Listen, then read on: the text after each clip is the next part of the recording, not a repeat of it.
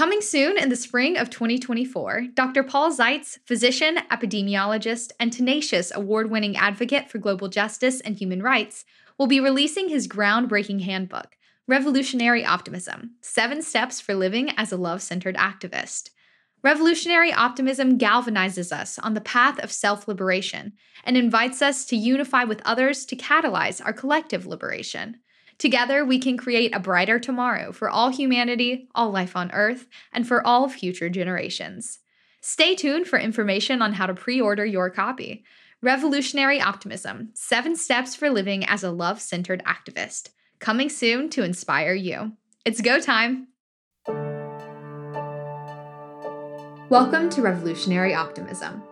Living at this time in history, we are challenged with the convergence of crises that is affecting our daily lives. Issues like economic hardship, a teetering democracy, and the worsening climate emergency have left many Americans feeling more despair than ever. To respond to the challenging times we're living through, physician, humanitarian, and social justice advocate Dr. Paul Zeitz has identified revolutionary optimism as a new cure for hopelessness, despair, and cynicism. Revolutionary optimism is itself an infectious, contagious, self created way of living and connecting with others on the path of love. Once you commit yourself as a revolutionary optimist, you can bravely unleash your personal power, hashtag unify with others, and accelerate action for our collective repair, justice, and peace. Welcome to another special episode of the Emergency Opportunity Podcast. As we reflect on the past season, we find ourselves navigating through a tumultuous year that has tested our collective resolve. This episode serves as a retrospective not only of the trials and triumphs of the past year, but also as an exploration of the profound insights shared by our diverse array of guests. From their experiences and expertise, we've gleaned lessons on resilience, compassion, and the boundless possibilities that arise when we unite in the pursuit of positive change. Join us as we delve into the lessons learned, the challenges faced, and the hopes that propel us forward into the next season and year. Here's Dr. Zeitz. So, we had amazing guests this season who taught us ways and approaches for living with revolutionary optimism.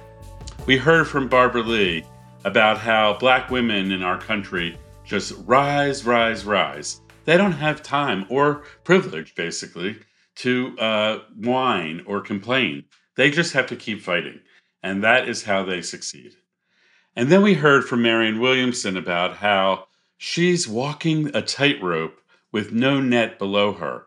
That's the level of bravery and uh, fearlessness that she is bringing to her endeavor and her call for a love revolution in our politics.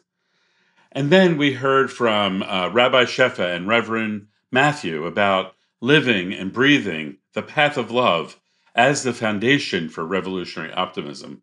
We heard about amazing, heroic uh, leaders like Jesse Leon and his journey of overcoming an early childhood trauma. And we heard about uh, ways in which um, our leaders are resilient and constitutionally optimistic. Uh, we spoke at the end of the season with Congressman uh, Jamie Raskin, who defined himself as f- genetically and physically and emotionally constitutionally optimistic. So it's like built into who he is. And that is how he lives his life. And sometimes he's accused of living with rose colored glasses. And sometimes he doesn't see all the possibilities. But it's a fascinating kind of embodiment of revolutionary optimism in a person like Congressman Jamie Raskin. Then uh, we explored several of the major themes and topics that are affecting our lives and our country and our world right now. Humanity is going through a passage. The old systems, the old frameworks, the old ways of doing business are collapsing under our feet and all around us. You can feel uh, the turbulence, you can feel the trembling of a revolution. Unfortunately, we're already seeing violent components of this revolution. As we're seeing on the streets of the United States, uh, gun violence, and we're also seeing mass shootings right here at home. In addition, we're seeing a war in Ukraine and Russia that's killing uh, many and destroying communities. And now we're seeing a massive escalation of violence in Israel and Palestine uh, based on a centuries old conflict. So, this rise in violence is uh, part of the turbulence. We also have uh, delved deep into racial equity, and we explored uh, the, a reparative justice approach that includes radical reparations and radical truth telling to deal with the legacy of how the federal government of the United States treated indigenous people and people of color, including blacks who were enslaved, and also exploring the role of the federal government in making slavery legal, in failing to implement Reconstruction commitments, for allowing Jim Crow to exist, for the progress we made with the civil rights movement, and the racial awareness and reckoning that we're in the middle of right now. This work is culminating next June, June 15th, with a March for Equity. There's an organization called United for Equity and the Black Music Action Coalition and the Black Justice Coalition are joining forces to host in Washington a March for Equity. And they're going to invite people all over the country to uh, have satellite marches everywhere. Uh, this is a time to rise, rise, rise, as Congresswoman Barbara Lee said. On the show this season, we also addressed the uh, climate emergency. Right now, in early December, the uh, experts from around the world are gathering at COP28. 70,000 people are there trying to figure out what the next steps are for collectively taking action to address the climate emergency. That is happening right now. And guess who's not there? President Biden. The president of China is not there either. So the leading emitters of CO2 are not even showing up. Now, and this is a, a, a just a small sample of how failed the global response is. Uh, we need to dramatically uh, accelerate uh, climate action. And that's why I worked with uh, direct action organizations and interviewed uh, Riley and, and Jay from Climate Defiance. And I did actions with Climate Defiance throughout the year. And I welcome everyone to think about ways to do direct action to put pressure on decision makers to shift to renewable energy, to end fossil fuels, and to advance climate restoration and, trans- and repair. We're advocating for a four pronged climate transformation reduction of emissions, repair the uh, environment and the atmosphere, and repair Arctic sea ice, for example, as well as adaptation and repairing and preparing for the consequences of climate change. So that was a major topic throughout the season as well. And we can expect that this year will be the warmest year in history, and next year will be even warmer. So we are really needing to work together to address this uh, horrible climate emergency.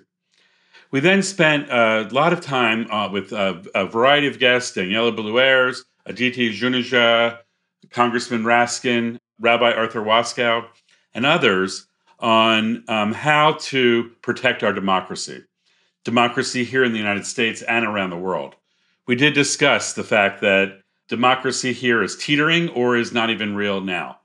Uh, we talked about constitutional rot and how there's evidence, unfortunately, that our Constitution that was written in 1787, uh, 200 and uh, some years ago, and um, is not working anymore. We have uh, constitutional rot at the uh, executive branch level. Uh, our government is not functioning, it's not meeting the needs of the people. The people are not able to pay for their medical bills. They're not able to pay their student loans. People are not able to buy food. There's a shortage of housing. There's uh, basic needs are collapsing all over the United States. And that is an executive uh, failure. Uh, we also have a failure of our judiciary, where we have a right wing court that, for the first time in US history, is actually taking away rights that have been given to us by our political system. And we will not tolerate that. And lastly, the legislative branch of government is highly dysfunctional. It's minoritarian rule. Uh, we need to shift to one person, one vote. We've had two of the presidents since 2000 that were serving as president and only received a minority of the votes of the country. Uh, this is not acceptable, and we can no longer tolerate this form of government. I um, also called for a peaceful revolution in the United States uh, to put love at the center of our social, economic, and political systems for our collective repair, justice, and peace. We're at a moment in human history where we can leap forward. We can take a revolutionary leap forward into a new way of doing things. We can actually work together and heal the wounds and heal the trauma that has separated us. We can work together to create jobs and economic support, and we can uh, transition to a circular economy, a renewable economy. We can get rid of this extractive economy, and we create an economy that is like sustaining ourselves and our relationship with our sacred earth that we're living on.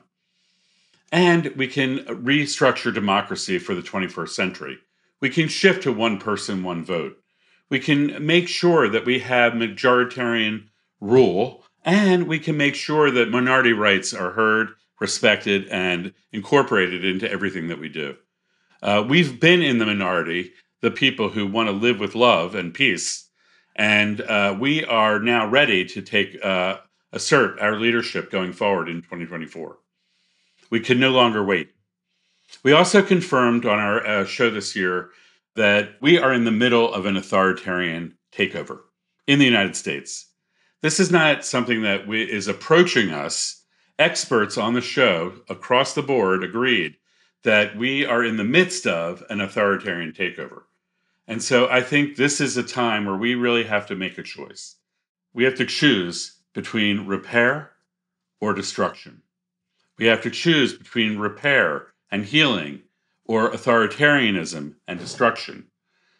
We have to choose between repair and addressing the climate emergency or destruction, leaving it unaddressed and ensuring the likely scenario that human extinction will happen in the not too distant future. So we have a choice. So our invitation is to live with revolutionary optimism. It's your own self created way of living and learning and loving on the path of love as we enter 2024. And the beautiful thing about it is that we're in this together. We build sacred community, we do peace crafting, we join forces, we unify, and we explore ways of building power so that we can bring forward a new way of living and being that it puts love at the center for our collective repair, justice, and peace. We can do it. It's go time.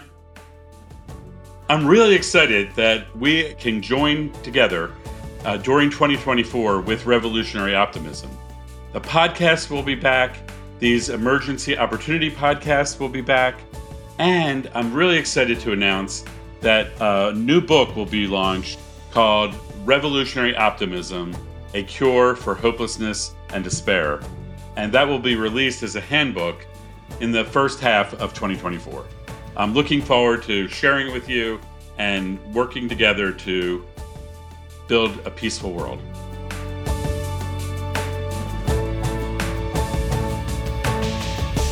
Are you ready to be part of the revolution? To learn more about revolutionary optimism, please visit drpaulzeitz.org. To explore building hashtag UnifyUSA, please visit unifymovements.org.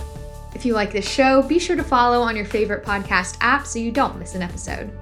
Revolutionary Optimism, transforming the world one episode at a time.